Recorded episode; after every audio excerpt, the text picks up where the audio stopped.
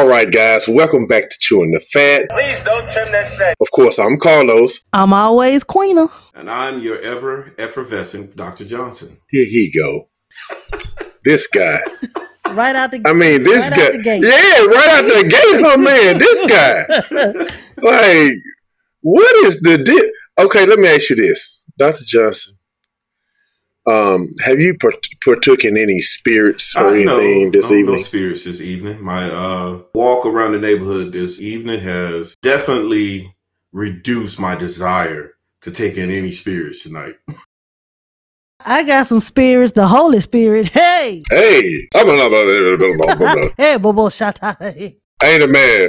Hey, but you know what? I never understood that. That's supposed to be the angelic language, and it's somewhat of a standard. Why does everybody speaking in tongues sound different? How the hell you know what the other person talking about? Now we can go there because it is your personal language to God. That's why it sounds different. So I'm gonna go ahead and educate the people. When you are speaking in tongues, you are on a different frequency. And the reason you are on that frequency is to confuse the enemy. So that's why everybody sound different. And now we can get on back on topic. But since you went there, I had to go. I had to go and do it. Ever vigilant. Ever vigilant. But uh Dr. Johnson, what you got, buddy, off the back porch this week? Off the back porch this week has to be the bailout.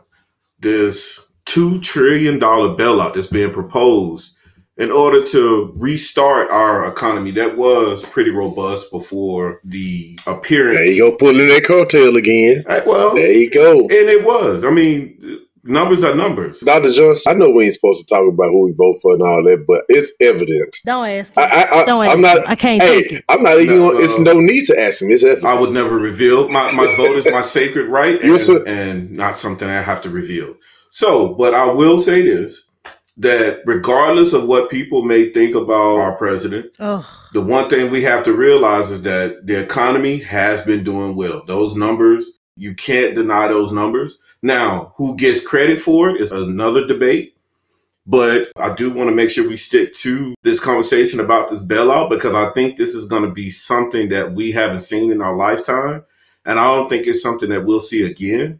Now, we did see the bailouts of 2008 and uh, 2007. 2007 was Bush's, 2008 was Obama's. that worked. And then uh, no debate on that. Right. And Let's go ahead and say it. It worked. Well, I just be want to throw that out there because they love saying Obama's bailout and they fail to mention that it worked. Well, let me caution you in saying that one was Bush's and one was Obama's. So you saying it worked. You're giving tacit agreement uh, with the fact that Bush actually did something right. Are you willing to go on record in saying that? Oh, absolutely not. I was I was speaking specifically in regards to the bank and the auto bailout. oh goodness, I'll tell you, the partisan politics ends. you But can't get me, Dr. Johnson.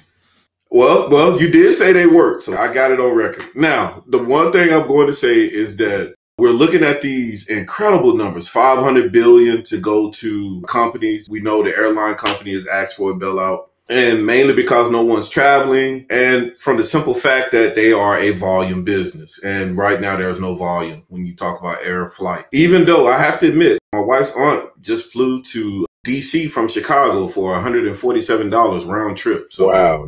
for those of you who don't mind taking that risk i'll tell you She shouldn't have made the trip back.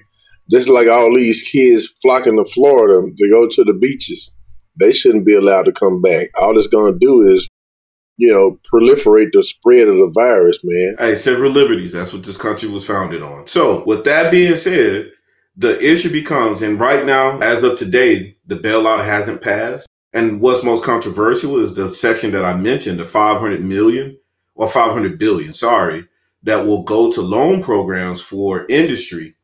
And there are two aspects that are holding up. A bill going through Congress, and I think we've heard some variations of this, is that in a in the midst of a national disaster, they should have put forth a clean bill. A clean bill means there is no piggyback personal, hey, I want a bridge in my hometown, I want a library over here, or I have a pet project for my constituents I want to go through. There's a lot of pork in this bill, the political term for piggybacking on a bill with pet projects. A lot of pork in this bill. And it's Democrat and Republican. I know people love to say that, oh, typically when it's the party that's in charge, they both do it. And it's frustrating that in our time of need, in this nation's time of need, that they're putting pet projects in with this bill. It's human nature, man. They selfish. It's human nature. Well, it, I just I don't understand it, and I think this is a time that we really should be on our telephones and we're sitting at home. We got plenty of time to call and send out some emails and text messages and twitters and tweets and and Instagram messages. Uh, get in their DM because it, it needs to happen right now. And the other aspect is that five hundred billion dollar loan with Obama's bailout, and I'm glad you said this, Queen. With Obama's bailout, there was no oversight on what they could do with those loans. So a lot of those companies that received Obama's bailout decided to go and buy back their stock. So instead of doing some of the things that people thought they were going to do with it, they bought back their stock. That also happened with Trump's tax cut. The whole conversation was to boost the economy, create more jobs. Well, most CEOs uh, and most companies took those savings from taxes they didn't have to pay and they went and bought back their own stock. So, Carlos, I'll let you explain what's the benefit of a company buying back their own stock. You know, to restore public confidence is chief among them. When you look at, say, a guy like Marvin Ellison from Lowe's, he just purchased $1 million of Lowe's stock to restore investor confidence in that particular stock. That's all it is. And also, you got to look at the fact of taking advantage of the current financial climate. Well, that too. And you're dead on with that assessment.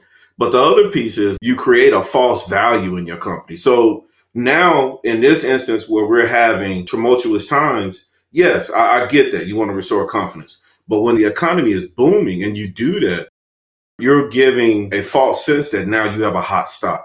And what we tend to do with hot stocks, people tend to jump on that bandwagon, you increase profits. So that's not going to the average American. The average American doesn't invest in the stock market. Probably wouldn't even know where to start with that process, even though they have apps for you to invest.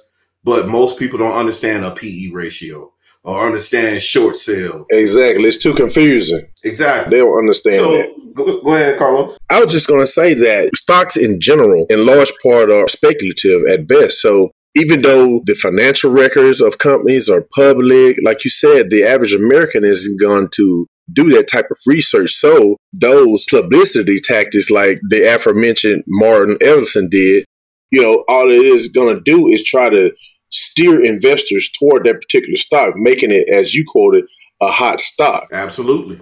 Absolutely. So it becomes an issue that again, there the pork that's in it, and right now and I'm looking at a news flash that is now instead of two trillion, it's two point five trillion because they keep adding pet projects. This is unheard of.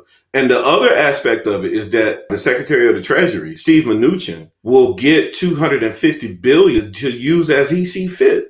Wow. Talk about unchecked power. I just don't see how this benefits the average American so they are throwing in 250 billion to go out in direct payments to every American uh, household. Right now, they're throwing around estimates of 2,400 per family, 1,200 per person, and even adding more for a child to a maximum of 3,600 for a family of four. But and that hasn't passed either. Well, and, and it's all part of it. But again, the issue becomes that, okay, they set an income rate. They keep debating over what that income level should be. Is it 65,000? Is it 150,000? There's some debate about that also. But I just don't understand why we need all of these added pieces when you're trying to help a nation recover. It's unheard of. 250 billion goes to hospitals. However, we're still seeing governors, healthcare professionals on the news saying we need ventilators, masks, and personal protective equipment. Now they need gowns, they need gloves, they need masks. And to stall this over both sides of the aisle, the garbage that they're putting into this bill, and some of them are worthy causes, just just isn't the time to do it. Queen, what you think? Well, I I think that this one is definitely a partisan bill um, because it was Democrats that blocked it the other day, and I know that Mitch brought it to the floor again this morning, um, and I haven't followed up since. But they blocked it because they felt that it was too much going to corporate executives and stakeholders, and not enough going to the American citizens. Um, That's it, right? And so you you have to hold these corporations accountable um, and so there was no commitment or no clause for the corporations um, to commit to saving jobs. So why should they receive all of this money so that they can do what you guys just said, buy back, you know, their stock without any commitment to save jobs for American people? Because the political stronghold that they have is too great. Corporations contributed millions and millions of dollars towards campaign funds. And as I alluded to earlier, most politicians are inherently selfish. They want to get reelected to stay in office. They want to get their own bills passed, their own pet projects off the ground. So naturally, they're serving their own self interest. And these large corporations, they're aware of that and they're pandering to it. They dangle it. That's the proverbial carrot, I would say, that they wave in front of the horse. Right. They know that they put those dollars out there. Hey, I can get this guy in my pocket. I can forward my agenda and so on and so forth. Dr. Johnson, what would you say? Well, so the one thing I think about when it comes to all of this is that simply, it comes to devil's advocate. Like I said, most people are in the middle. They're common sense. They see information. They can interpret it, and they'll tell you that this doesn't make sense. That you see a need and you take advantage. It's, it's like seeing a wounded, watching these African safaris, and there's a wounded gazelle walking around, and a herd of lions saying, "Yeah, we're going to help, but you you might be our next meal." I mean, it's ridiculous. I tell you, that's the one thing that keeps me as a registered independent. When I go and vote, uh, I'm independent, and that's why. But you have to admit, well, let me say this: whether you want to admit it or not, that falls on the umbrella of capitalism. Yes, but here's the thing: when you talk about capitalism, and this is where I, I really get upset with, with certain aspects of that capitalism is devoid of morality, though, Doctor Johnson. But our, and what you're, but our government subsidizes too many industries to say that it's a purely capitalistic system because it's not. Well, of course it is. We subsidize sugar. We subsidize corn. We even subsidize oil and gas. Now, I'm not saying that's a bad thing, but don't just tell me that it's a purely capitalistic from the standpoint of there's no government interference or support because there is. We wouldn't have the internet without the government's funding. We wouldn't have a, an interstate system without government funding. So it's a mixed market system. And I, I'm happy to be a capitalist. I love living in a capitalist nation, but we just have to have honest conversations about what things really are. Yeah. And we got to get rid of the lobbyists. That's the underlying influence, I would say. The silent partner in forwarding the corporate agenda is lobbyists the influence that they have over government officials, man, is stifling. It really is. You can argue the point, but the proof is in the pudding, as they say. Well, let me correct one thing. I said Mnuchin would have had control over a $250 billion fund. No, he's going to have control over a $500 billion program. Woo! so, yeah, buddy. And he's a former Goldman Sachs executive. Who is he going to help out? His old buddies and friends. Exactly. Now, I can't even tell you I'm against any of those aspects as long as the American middle class benefits from it. How are you going to help the middle and lower class? That's not even a factor, not to them. Let's be honest. Let's just call a spade a spade. You know that behind closed doors, that's not even a part of the conversation. Well, the fact that they named it the Exchange Stabilization Fund tells you everything. And again, my thing is you're going to save these corporations from going under that are essential to American life. Fine. Just say you can't turn around and benefit, even with the TARP, right? The TARP bailout, the Obama bailout. Executives were handing themselves bonuses even though they took money from the government to stay afloat. It's unfathomable. I tell you, I can't wrap my mind around it sometimes. Yes, you can. It's an animalistic nature, self preservation. I got to think about me first. Queena, any closing remarks?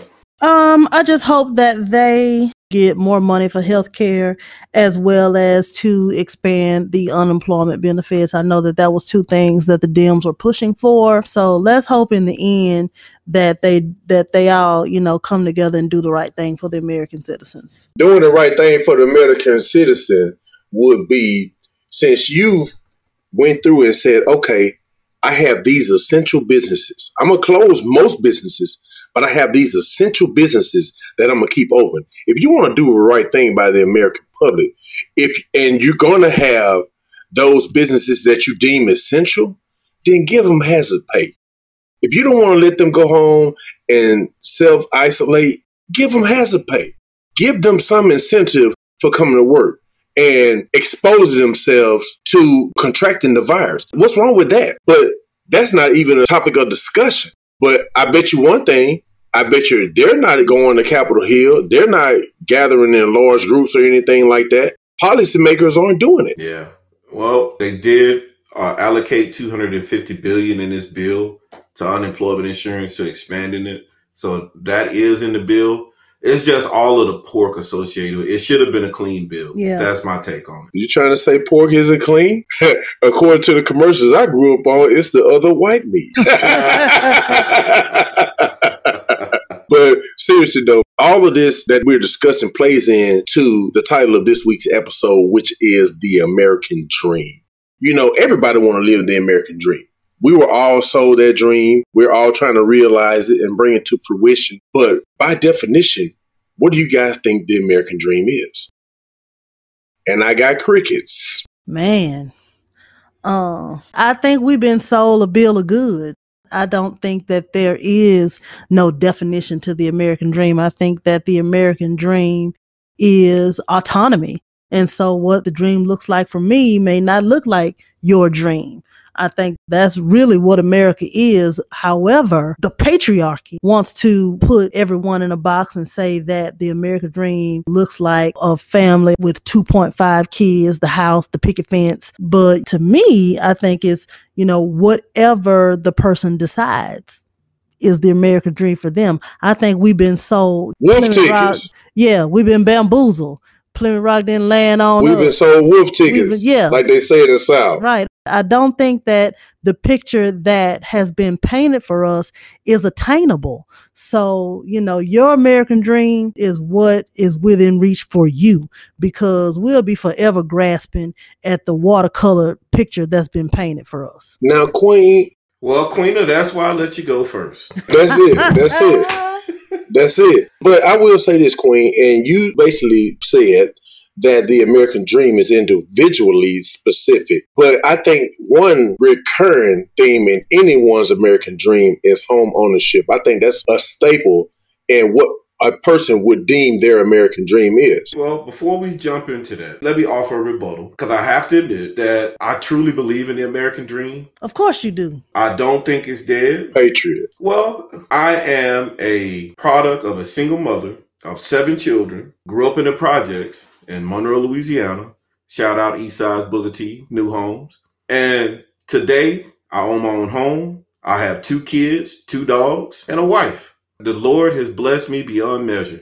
I've attained the highest level of education. Really didn't see any of those things at a fairly young age, but it's come to fruition with the love and support of a lot of people around me. And it, it wasn't just You're right. It wasn't just you. So, it was you and your service to the American military. well, that that played a large You're part. right. It played a large part. It opened a lot of doors for you because ultimately your dream is bigger than the average person's dream who didn't serve simply because your military service. Well, and keep in mind that's something I volunteered to do. I raised my hand with the full knowledge that the military has one job. I, I know there are plenty of jobs and opportunity in the military, but guess what? Everyone has to do. They have to go and qualify with that weapon.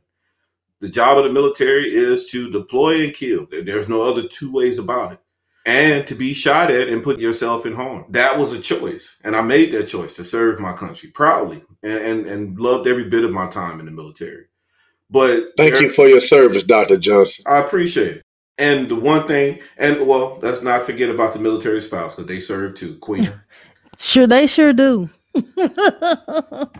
they do. I'll tell you. But the thing about it is, is that that's still a pathway. It's a possibility. After going to Iraq, being in Iraq for a year and seeing destitute families, destitute individuals, looking at families that are living in earth huts with grass roof and dirt floors, no electricity, no running water. The American dream is still possible. Now, does that mean that there are some that benefit more than others? You have to have specific skills, a pathway to it. You have to have access. Those things we need to discuss those aspects. They need to be a little better. And, and just so much as giving people the information, not a handout, but the information to do better for themselves and the possibility of doing better for themselves. So I think the American dream lives. Well, I will say this. I was reading this article today, and I was reading this article because you guys know I'm not on social media or anything like that, but I just happened to be reading through an article that I saw by Andre Perry.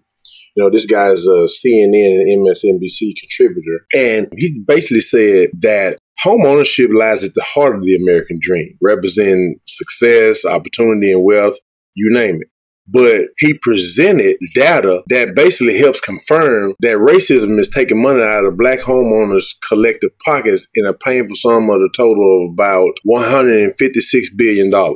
Keeping those African Americans who are striving for the American dream from reaping its benefits. What do you got to say about that one, Dr. Johnson? Well, let's talk about Give me specifics. How is it saying that's happening? I got it. Give me specifics. I'm ready. Put me in, coach. Put me in the game. Take the baton. I'm not doubting. I just want to hear information. Doubt it. Take the baton, queen. You know I got it. so black families average 30 points less than the national average. So the national average of home ownership is about 65.1% according to National Realtor the white average for families is 71%. That's above the national average.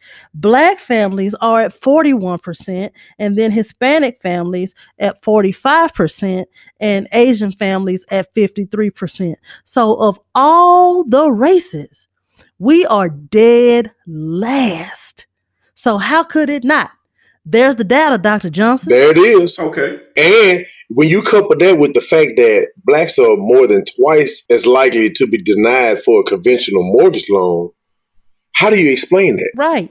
And you know, another thing I thought about too. So not only right so this this also speaks to equity right so not only are we below the national average white families also have homes to pass down so they they started with the leg up we have nothing to pass down so we 10 steps back out the gate because our families didn't have homes to pass down to us The absence of inheritance. come on Dr. Johnson? Okay.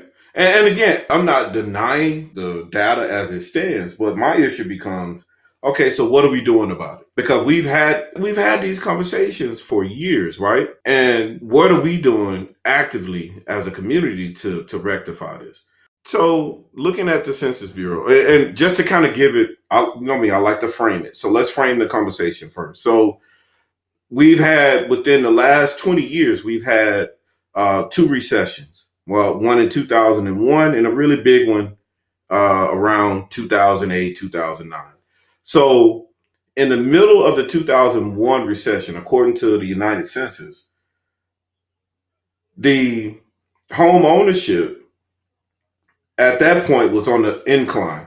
And even through that recession, it continued through.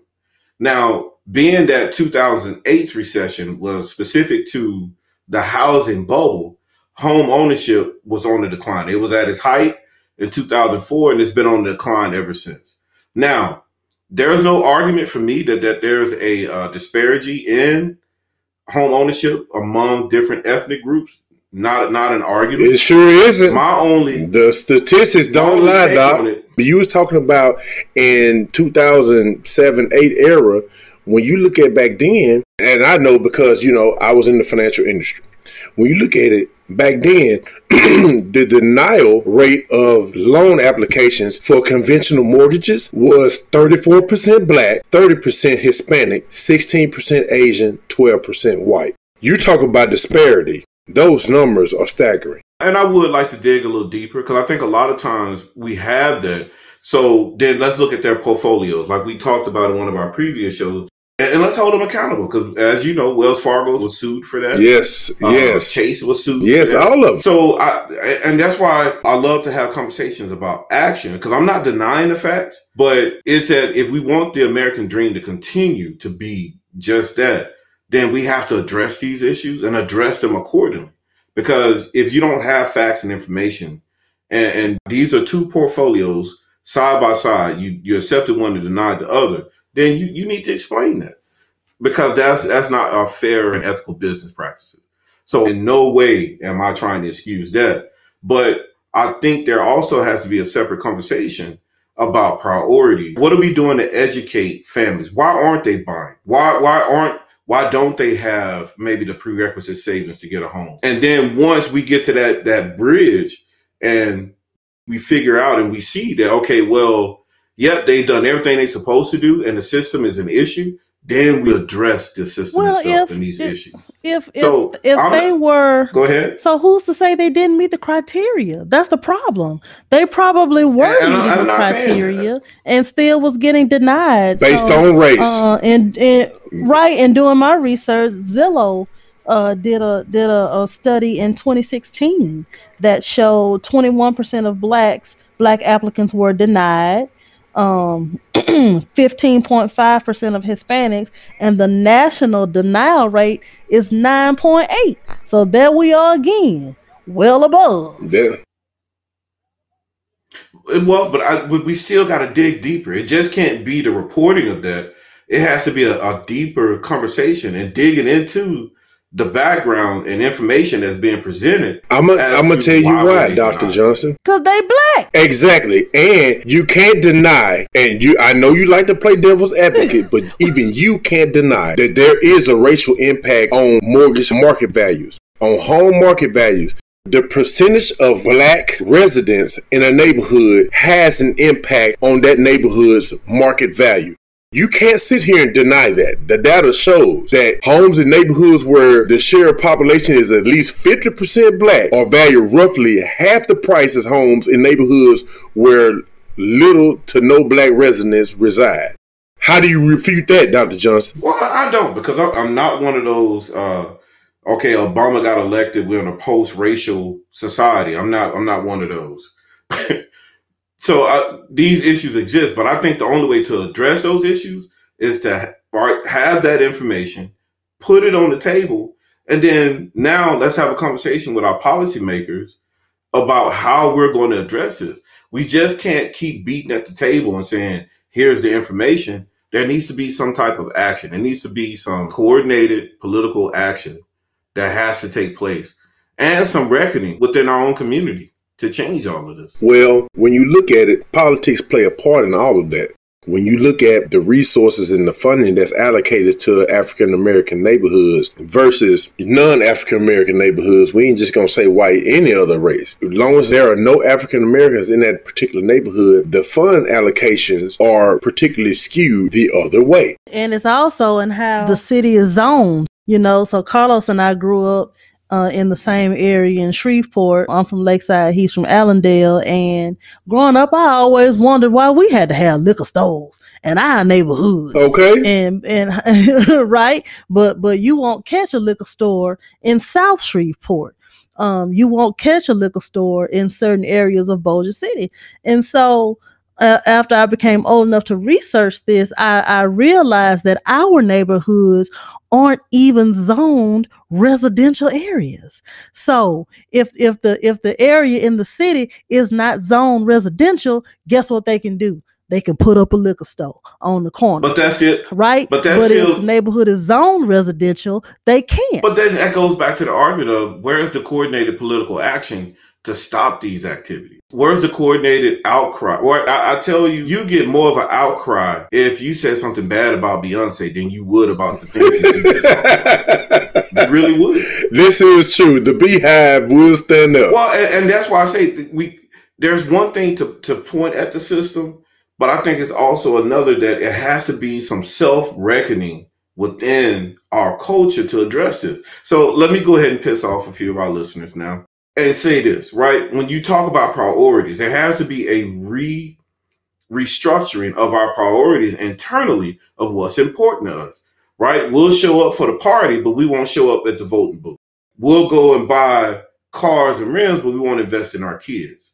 I mean, and I know I'm being broad with this conversation, but You're not. I, look, I, You're grew, you're I not. grew up in You're not because up in Booker You, that's that's true, and you're not because we'll participate in the water cooler conversation and complaining about companies and politics and all of that, but we won't get off the couch and go out and pass around petitions or even sign petitions or write our congressman or our senator or anything like that. We don't do that. It's hard to respect a person that doesn't respect themselves. I'm not saying one action is more important than the other, but I don't think you get any of those political actions without some serious self reckoning and changing of priorities within our community. Now, let me say something else that's unpopular. People had a fit when Bill Cosby made his comments about the state of Black America. They had a heart attack. Oh, he's lost his mind. Bill talking about us. And, and not saying I'm a fan of Bill Cosby. I think a lot of those statements were dead on. You can't talk about what you're tired of going through and tired of dealing with if you're not putting together a coordinated political action or even making your neighborhood safe. Who says I need to run to someone else's neighborhood for it to have value? I should be valuing my community. I should make people want to come to me. Think about it. Musically, we've made people come to us. Dance, we've made people come to us. There are areas where we've made people come to us. So again, why not build your community with that same standpoint? It needs to be safe, better schools, Nope. safer communities. I'm sorry. Nope. Get them, Can't Queen. let that slide. Get them, Can't Queen. let that slide. That because they can't come to us. Um, again, I'm from Shreveport, West Shreveport.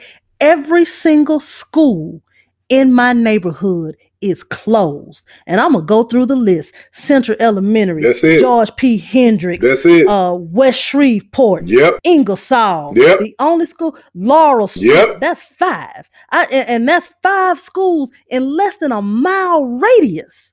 Five schools less than a mile radius. Fair Park was just turned to a middle school. Midway is now an elementary school. That is seven. I just counted off to you. Wow. So, how can I build my neighborhood when you are closing my neighborhood schools? I grew up in Lakeside. I went to Linwood. Carlos and I grew up blocks away from each other. I was went to different to a white school in Cedar Grove. I did not go to J.S. Clark because so so they it, it's we can't.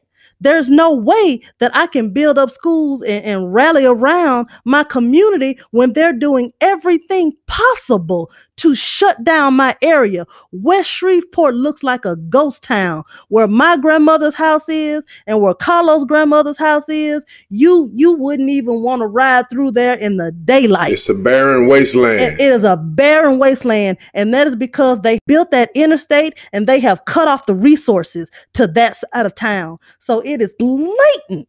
It is blatant. So I and I don't think that that that the people aren't trying to rally around. I know I was at every school board meeting when they was talking about closing Fair Park, and I didn't even go to Fair Park, but I bet you I was there.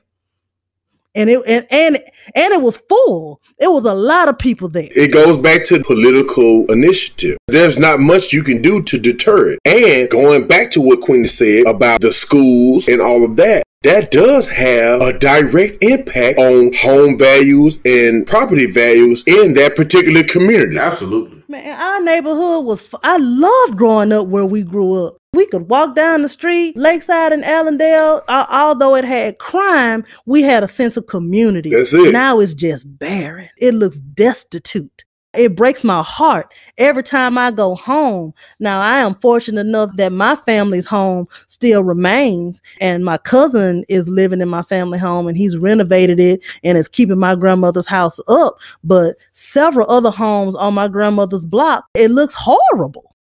I'm glad she's not here to see it. Moonhead, her man. you I forgot her man.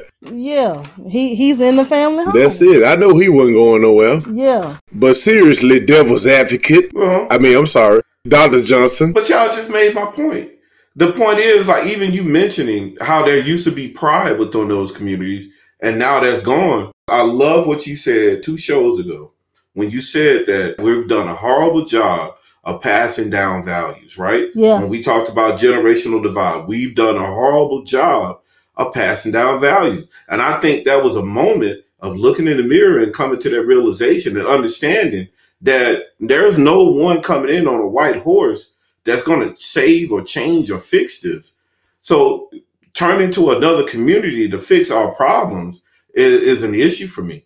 It has to be a political bloc moving together, fixing and changing the state of Black America. It has to be. Oh, I love the state of Black America. That don't come on no more, even though I can't stand Tavis. I did enjoy that show. Why you hating on the Kappa? Man, I'm not even gonna go down on Tavis, but uh, maybe we need to bring that black Dr. Johnson. We need to come on back with the state of Black America. You do. It needs to be an honest conversation. And I would just like to say that uh, it is troubling to me that we keep bringing up capital. It really is. I, you know what? I think I think secretly she harbors a capital affliction. I think she does. Ooh, She move on to the next topic. What we got up there? no, we were talking about the American dream. And I know we was talking about home ownership and all that, but I want to like transition into college enrollment. Mm. Let's talk about it. Let's talk about it because as an American, if I was to live my dream, I would want my children to live a better life than I did. So I would want them to go to college and get a good education and go on and do great and wonderful things in their life. But I think from a cultural standpoint, the value of attending college differs from race to race. And I can't, you know, speculate as to why. I was hoping that you educationally astute people can enlighten me as to why that happens. Well, given that I'm currently writing my dissertation on college access, I feel like I'll be able to shed a little light Preach, on this area. preach, then, apostle. So, so minority students, uh, yet again, minority students lag behind their white counterparts in regards to matriculating and persisting through college. So why? So why is that? Um, one of the areas is, as Dr. Johnson has mentioned previously on our shows, our socioeconomic status. Many of our parents did not go to college, so they're not educated. They don't have the necessary tools to educate their children uh, on That's college. if they graduated high school. That's if they graduated from high school, right? That's it. So having the conversations about college doesn't always happen in our homes. And so because of that, we lag in regards to, you know, college enrollment. Now, there are several college access programs out there um, to help students. And so I'm going to do a little plug right now. So, for our listeners, if your child's high school has an upward bound program at their high school, seek that out. If there is a gear up program at your child's high school, seek that out. Here in Louisiana, there is another organization called Career Compass. They go into the high schools and they help students plan for college. So, there are several college access programs. Uh, AVID is in other states. I think AVID is in Texas with you, uh, Dr. Johnson. AVID is a big a big organization that helps minority students with college access.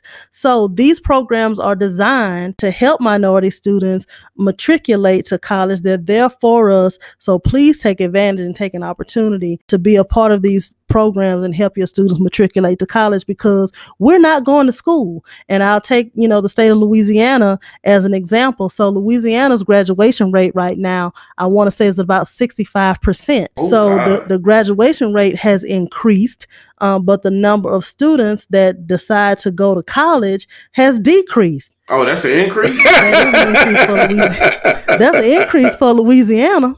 Wow. Right. So the graduation rate has increased over the past couple of years, but the rate of students that choose to go to college has not. So Louisiana still has a long way to go in regards to encouraging, you know, students to pursue post-secondary education. So I like the way you framed it. You didn't just say college, you said post secondary education, because I think what's missing from this conversation also when we talk about college, but college is expensive.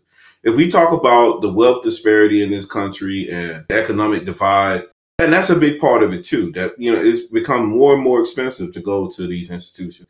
I have a, a daughter that's graduating this year, getting ready to go to college, and I'm probably going to have to sell everything but my socks to uh, send her to college, but not a problem. But the one thing that I think we tend to forget about is the fact that there are other options. Yeah. Right? There are plumbers.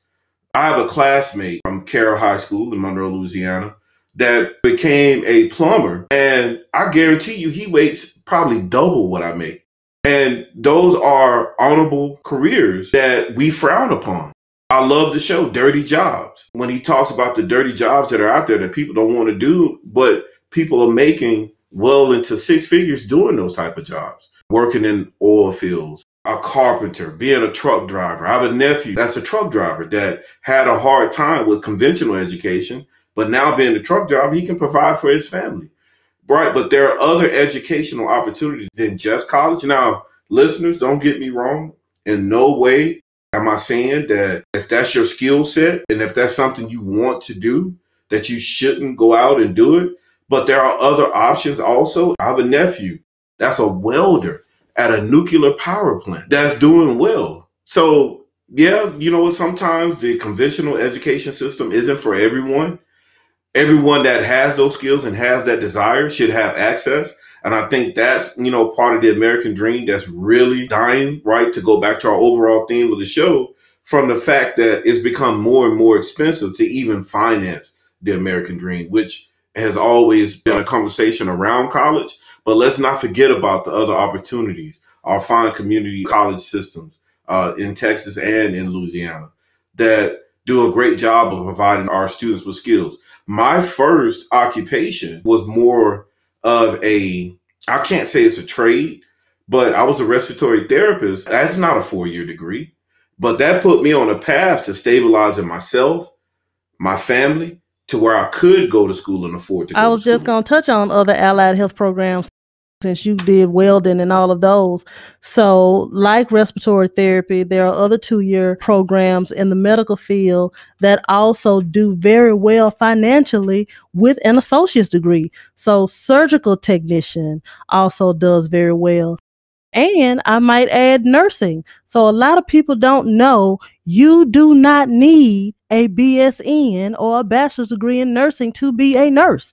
You can be an RN with a two year associate's degree. They sit for the ADN RN. They sit for the same NCLEX. They sure do. It is the same NCLEX. So those of you that are listening, if you have a student that aspires to be a nurse, they can be a nurse right from a community college. And I don't mean an LPN because that is not a degree program. Now they can be an LPN. That program is even shorter. Most LPN programs are 12 to 15 months to 18 months, but you can be an RN with an associate's degree. There we go. Absolutely. Love that conversation. Oh yeah, that was that was great. Now I would like to transition to retirement. Oh. Cuz we're talking about the American dream the American dream, okay, I want to be able to own a home. I want to send my kids to college and I want to be able to have a healthy retirement budget so I can live out the rest of my days in comfort. But what never ceased to amaze me is how ill prepared most Americans are for retirement. Man, I was just going to say, you, consumer you better put your pennies away now because Social Security is going to buckle. It will not be here.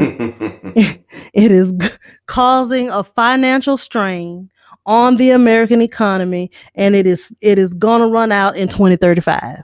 I said 2035. Would, would say Dr. Johnson Social Security is a form of socialism, right? I, well, hey, I backed him in the, the corner, name, Queen. The name implies it all. The name implies it all.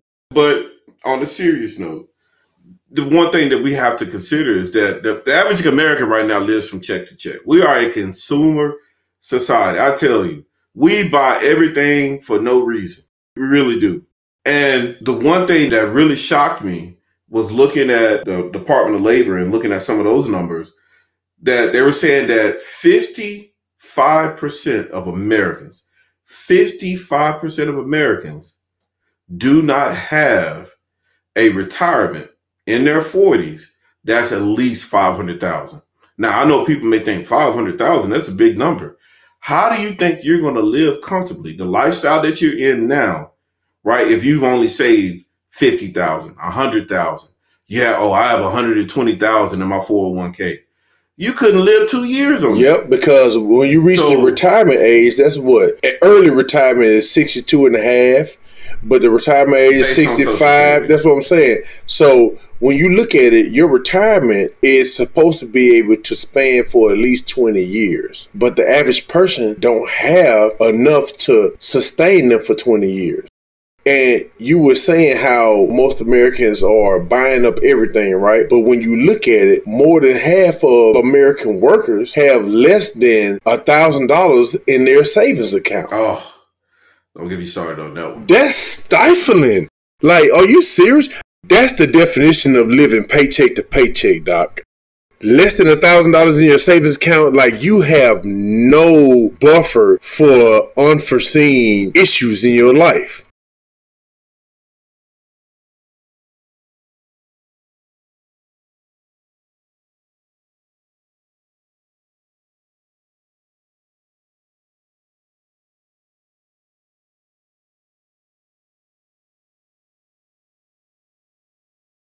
Well, it, we have these conversations. They say you're supposed to save 25% of what you make, right, every month. These aren't financial conversations that we have, especially in the black community. We don't have these conversations that when you sat down and you started out on your life, uh, when you say I make 60000 a year, you probably spending 60000 a year. Or more. Now think about this. We're talking about people that have the type of income where they can at least put up some type of savings, and they don't. Then let's have another conversation about those who are being hard hit right now by the current economic environment and the current state of affairs. When you work on an hourly, you're not salary, you're on an hourly paycheck, right? You're raising a family and you're working two and three jobs just to maintain the American dream. So that's another conversation. I think the concept of it needs to change. I think we've gotten lost in consumerism, right? Is what you own that make the American dream happy. The American dream needs to be financially secure.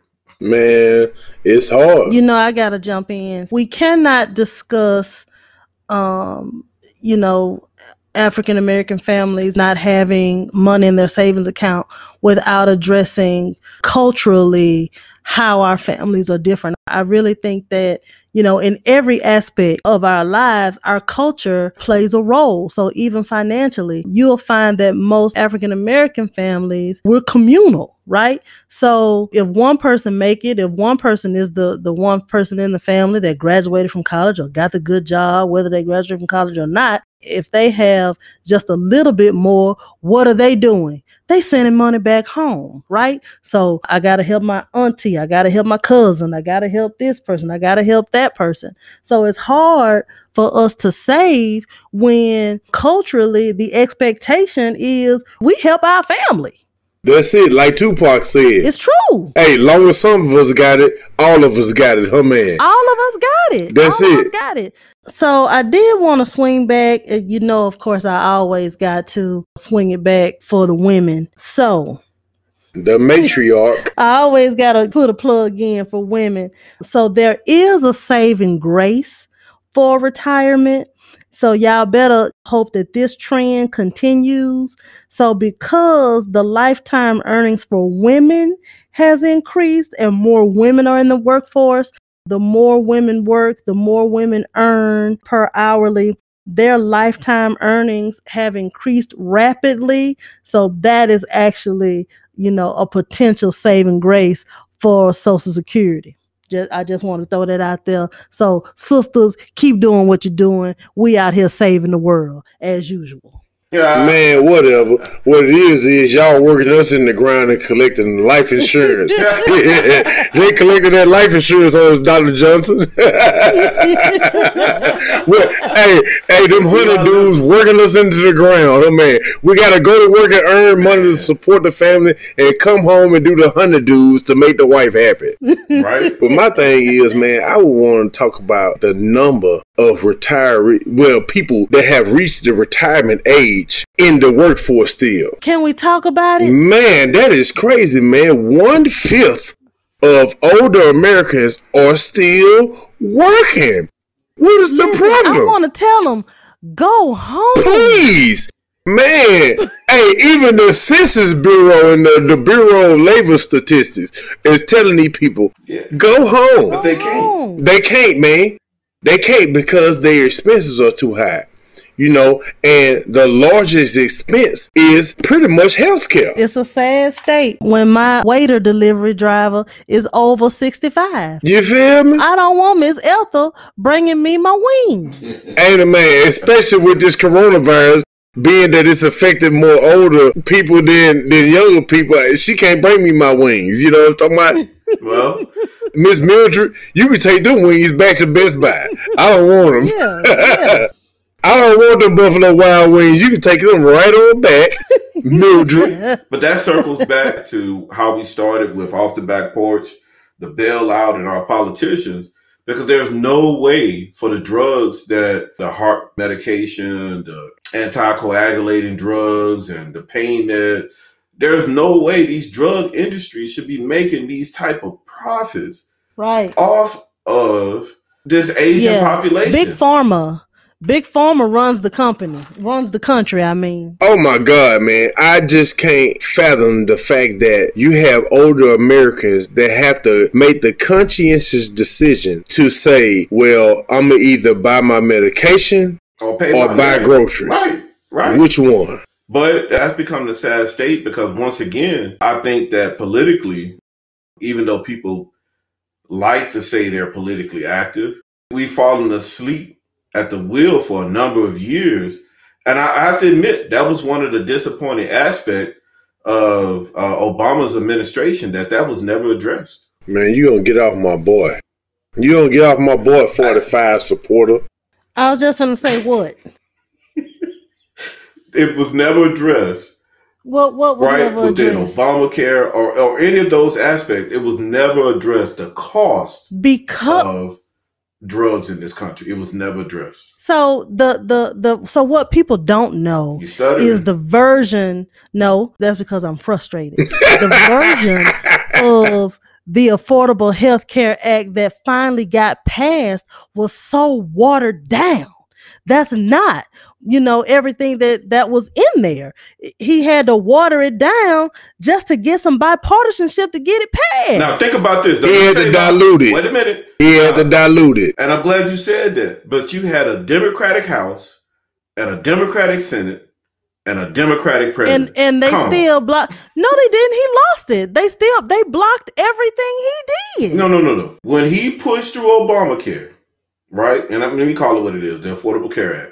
There, he had a Democratic House, a Democratic Senate, and a Democratic president. No, uh, uh I think somebody I'm gonna have to double check that because at that time we we lost the house. Check it. You lost it in 2010. Okay, we're gonna check that. And I also want to say that I wrote my senator. I received a letter. I also got a ticket to go to the mall to see the inauguration. So people do write senators because I'm one of them. Thank you. Yeah. wrote Senator Harry Reid, got a response, Well, got two I- tickets, Well, flew to DC, and was standing on the mall Huh. when when Huh. he was inaugurated. Thank you. so let me knock your socks off, uh, Miss Queena. Not only was I there, but I was in the VIP section. Tickets that were given to me by a Republican senator from Nebraska. All the I was there Republicans with gave Mariah away their Carey sitting tickets. behind uh, Rosie Perez. I like Rosie and, Perez. uh, Susan Sarandon and her, her husband at the time. Not only was I there, I also went to the commander in chief ball that night. So, look, it was a historic moment. I'm just saying, I was disappointed that those things were not addressed. That's simple. Now, again, you said that when the Affordable Care Act went through, they didn't lose the House and the Senate until 2010. So within those two years, explain to me why that did not get done. I think you're mistaken, but I'm I'm gonna let it slide today. That's only because she don't have the research backing her findings. and I and I get it. And all of that conversation was just to go back to say that that's why our senior citizens are truly, I mean, some of those medications that they they, they pay for, and, and and the thing is, the more the medication is capable of saving your life, the higher it costs. This is true. Can anybody explain to me how Magic Johnson got through AIDS? Oh man. Because Mar- you, you've seen all the recent commercials saying that, hey, take this pill to help prevent you from getting HIV.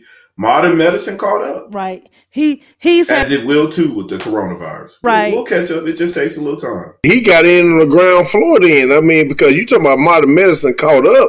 I mean, AIDS epidemic was just not going into full bloom, and this dude beat it. Like, I mean, come on. Oh, the 80s was the, the flashpoint. In the 90s, it was still, but by that time, they had had a, a few years of research and development and drug development, right? Everyone remembers AZT, even though it had some horrible side effects, but that was the right the first wave of medication that began to help with HIV and AIDS syndrome. So, absolutely, AIDS syndrome, AIDS. I know AIDS has syndrome in the name, and I said, yeah. oh man. So uh, at this point, I would just like close it out by saying that until we address the economic factors that keeps older Americans in the workforce, you may as well get used to it because that was the baby boomers, right? Who were more financially sound than our generation. Imagine what that's going to look like for Right. us. Boy. Right. Well, imagine what's happening now with everyone having to work from home. So I'm in a student affairs group on Facebook, and one of the funniest thing was that all of the millennials were complaining that they having to teach their coworkers, boomers, how to set up Zoom at home. now that's not right. Facts. Come on, That come on, Mr. Robert. Let me show you how to log on.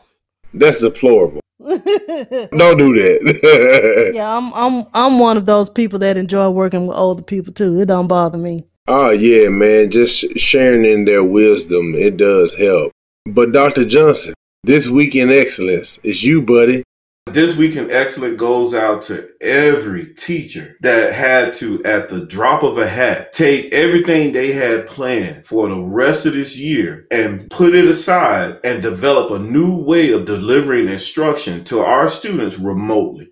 That's a monumental task. I don't think a lot of people truly recognize because it's not just as simple as, hey, well, you get a video or you get a uh, a quiz or an assessment how do you take them through the curriculum that you have planned to make sure that learning still occurs? And I tell you, our teachers are rising to the occasion. Queena mentioned last show that they, they put together a Facebook group. It wasn't the government doing it. It wasn't some organization. They got together on Facebook and said, this is how we're going to come together and make this happen. Teachers of America, I salute you. And I tell you, you don't get enough praise. And I, I want to say thank you. I still have two children that are students themselves, so I appreciate that. And I'd be remiss to not mention the healthcare workers of America who are continuing to go out every day and take care of a sick population, putting themselves at risk, knowing that they're by going to work, right, being at in the hotbed of where this virus is definitely spreading, right? Because everyone that's severely sick is in the hospital and they're continue to go to work every day to take care of those individuals and go home to their families, right? Not only are they risking themselves, but they're risking their families to take care of American citizens. So my hats off to teachers and healthcare workers. This is true. And you said something about the teachers and how they're making efforts to be able to reach their students remotely. Let's talk about teacher pay. When you talk about the fact that most educators are grossly underpaid, it's just ridiculous. And even the people in the healthcare industry that are on the front lines exposing themselves to the virus and being able to contract it or whatnot, where's the hazard pay? Right. That's not even up for discussion. Where's the pay increase for educators? That's not even up for discussion. So again, Dr. Johnson, it goes back to what you said. We prefer action over apathy. Get off of the couch. Get off of Facebook and start writing your congressman. Start trying to get these legislators to do some reform in terms of making it right by our teachers and our healthcare workers in this particular time, being that we're faced with such a pandemic as COVID 19. That's all I would have to say. But I think you touched on an interesting point, and you know, it was definitely a hot button issue for me because my wife is in the healthcare industry somewhat, being that she's a pharmacy technician. So she's being exposed to the sick population on a daily basis. So her chances of contracting the virus is greatly increased just by simply going to work every day to earn a living. Mm-hmm. Mrs. Love, he said somewhat, I didn't. So uh, it's not my fault he's on the couch.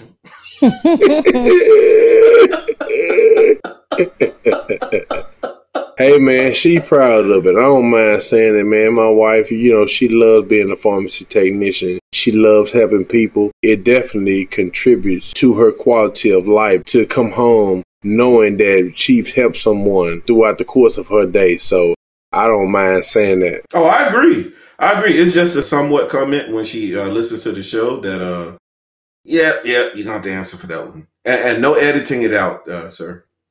Hey, I ain't worried about it. She hit me right now. I'm surprised she came out of the room and started choking me while I was trying to say it. But I mean, I know she understands the predicament she's in, Absolutely. so I'm not worried about that at all. Absolutely. But I would say Absolutely. that I have to sincerely say, not just because my wife is in the healthcare industry, but I do think that those who have to test the people with the virus and all of that, everyone in the healthcare industry is taking a roll of the dice on a daily basis. Absolutely. So I truly agree that they should at least receive some kind of hazard pay. This week's in excellence. Absolutely. If nothing else, they got this week in excellence from us. So that's it. Hey, special shout out to all of my respiratory therapists. This is a respiratory illness. Uh, running those ventilators, running those BiPAP machines, those CPAP machines, uh, doing those breathing treatments, uh, doing CPT, uh, chest physiotherapy. Thank you for all you do. This guy. All right, guys. Closing remarks. Oh, Queen did remark on this week in excellence. Oh, I, I, I will absolutely agree. I think there was nothing else to be said. Uh, big ups to the healthcare workers. Uh, my current boo thing is also a lab. Hey, now. Lab- he's a he, hey, he's a, a medical lab tech. So he he's literally the one running the test. So, and he he's at risk every day. So I'm I'm you know absolutely covering him in the blood. Uh, and, and you know all of them be safe. Ooh, Carlos, it's serious. We shouting out boo thing. I know, right? hey, hey, he done moved up a notch or two, huh? hey, it's hey, it's on wax now. No takes backseats. That's it. hey, that's it. But seriously, guys, closing remarks. So one thing I would like to say is that again, even though we we like having uh, lighthearted conversations, we go we go between the serious and and and take our little jabs uh, and and a bit jovial at times. But one thing I, we definitely want you to get from the show is the fact that there are options and opportunities. We talked a lot about finance. This show was was around finance, and that there are programs out there. So let's talk about home ownership. There are FHA home ownership programs. To all of my veterans, uh, the veteran home ownership program, a VA home loan. There are opportunities out there. The American dream you, is still it's there, but it's something you're going to have to fight for. The climate may, the financial climate may not be uh, fair, but you, that doesn't mean you give up. So there are opportunities out there. We've talked about educational opportunities uh, when having that conversation about college. That there are different options out there. One of my heroes, Booker T. Washington, talked about how we have to build the foundation from entry level or and not entry level positions, but you can't. Uh, sometimes you have to start, have a starting point that's an entry point into an industry, being that assistant, being an uh, apprentice, apprenticeship programs are a great way to, to get education. There are a number of apprenticeship programs across the country. but letting that be the foot in the door. That's my own path. Starting with respiratory therapy, finishing with a doctorate. That just get your foot in the door, build a foundation first. And Booker T. Washington definitely uh, uh, believed in that. And and your dream only dies if you let it. There it is. If you don't quit, you will make it. Queen. So um I'll I'll plug the educational resources then. Um usually in times like this um parents start to look at homeschooling as an option. Um I would like to encourage you to also uh don't just try to homeschool your kids on your own. Look to attach yourself to a school. There are several viable options out there, um, and I'll go ahead and plug a few of them for you. Laurel Springs School is a great distance learning school. It does have three different modalities of learning, so even for small children, they can do distance learning. Um, they have project based, text based, and online curriculum for older students. And then most states have K 12. So K 12 is the public option online school. Um, although it is a corporation, K 12 has uh, agreements with a lot of school districts across the nation. So you can go to to school for free with K 12. Again, K 12 is a free option that is usually offered through your local school district. Then you also have Connections Academy. Uh, Connections Academy is also um, an online option for distance learning.